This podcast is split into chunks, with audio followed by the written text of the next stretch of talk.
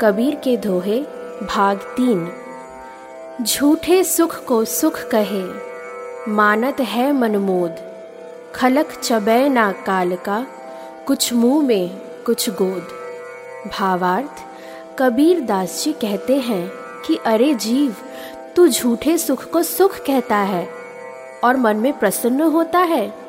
देख, ये सारा संसार मृत्यु के लिए उस भोजन के समान है, जो कुछ तो उसके मुँह में है और कुछ गोद में खाने के लिए रखा है।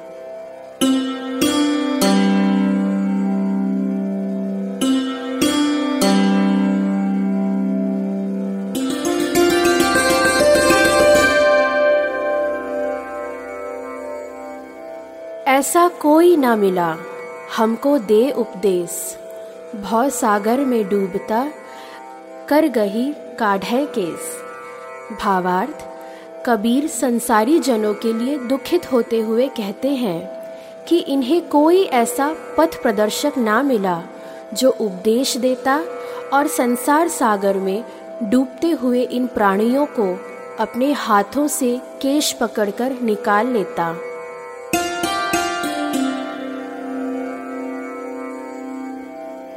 कबीर तन पंछी भया, जहाँ मन तहाँ उड़ी जाई जो जैसी संगति कर, सो तैसा ही फल पाई भावार्थ, कबीर दास जी कहते हैं कि संसारी व्यक्ति का शरीर पक्षी बन गया है, और जहाँ उसका मन होता है, शरीर उड़कर वहीं पहुँच जाता है।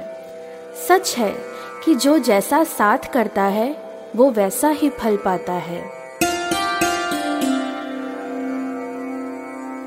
तन को जोगी सब करें, मन को बिरला कोई। सब सिद्धि सहजे पाइए, जे मन जोगी होई। भावार्थ, कबीर दास जी कहते हैं कि शरीर में भगवे वस्त्र धारण करना सरल है, पर मन को योगी बनाना बिरले ही व्यक्तियों का काम है। यदि मन योगी हो जाए तो सारी सिद्धियाँ सहज ही प्राप्त हो जाती हैं।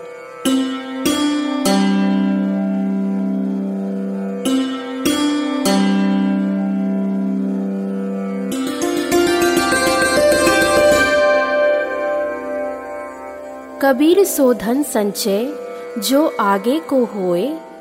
शीस चढ़ाए पोटली ले जात न देखियो कोय भावार्थ, कबीर दास जी कहते हैं कि उस धन को इकट्ठा करो, जो भविष्य में काम आए। सर पर धन की गठरी बाँध कर ले जाते तो किसी को नहीं देखा।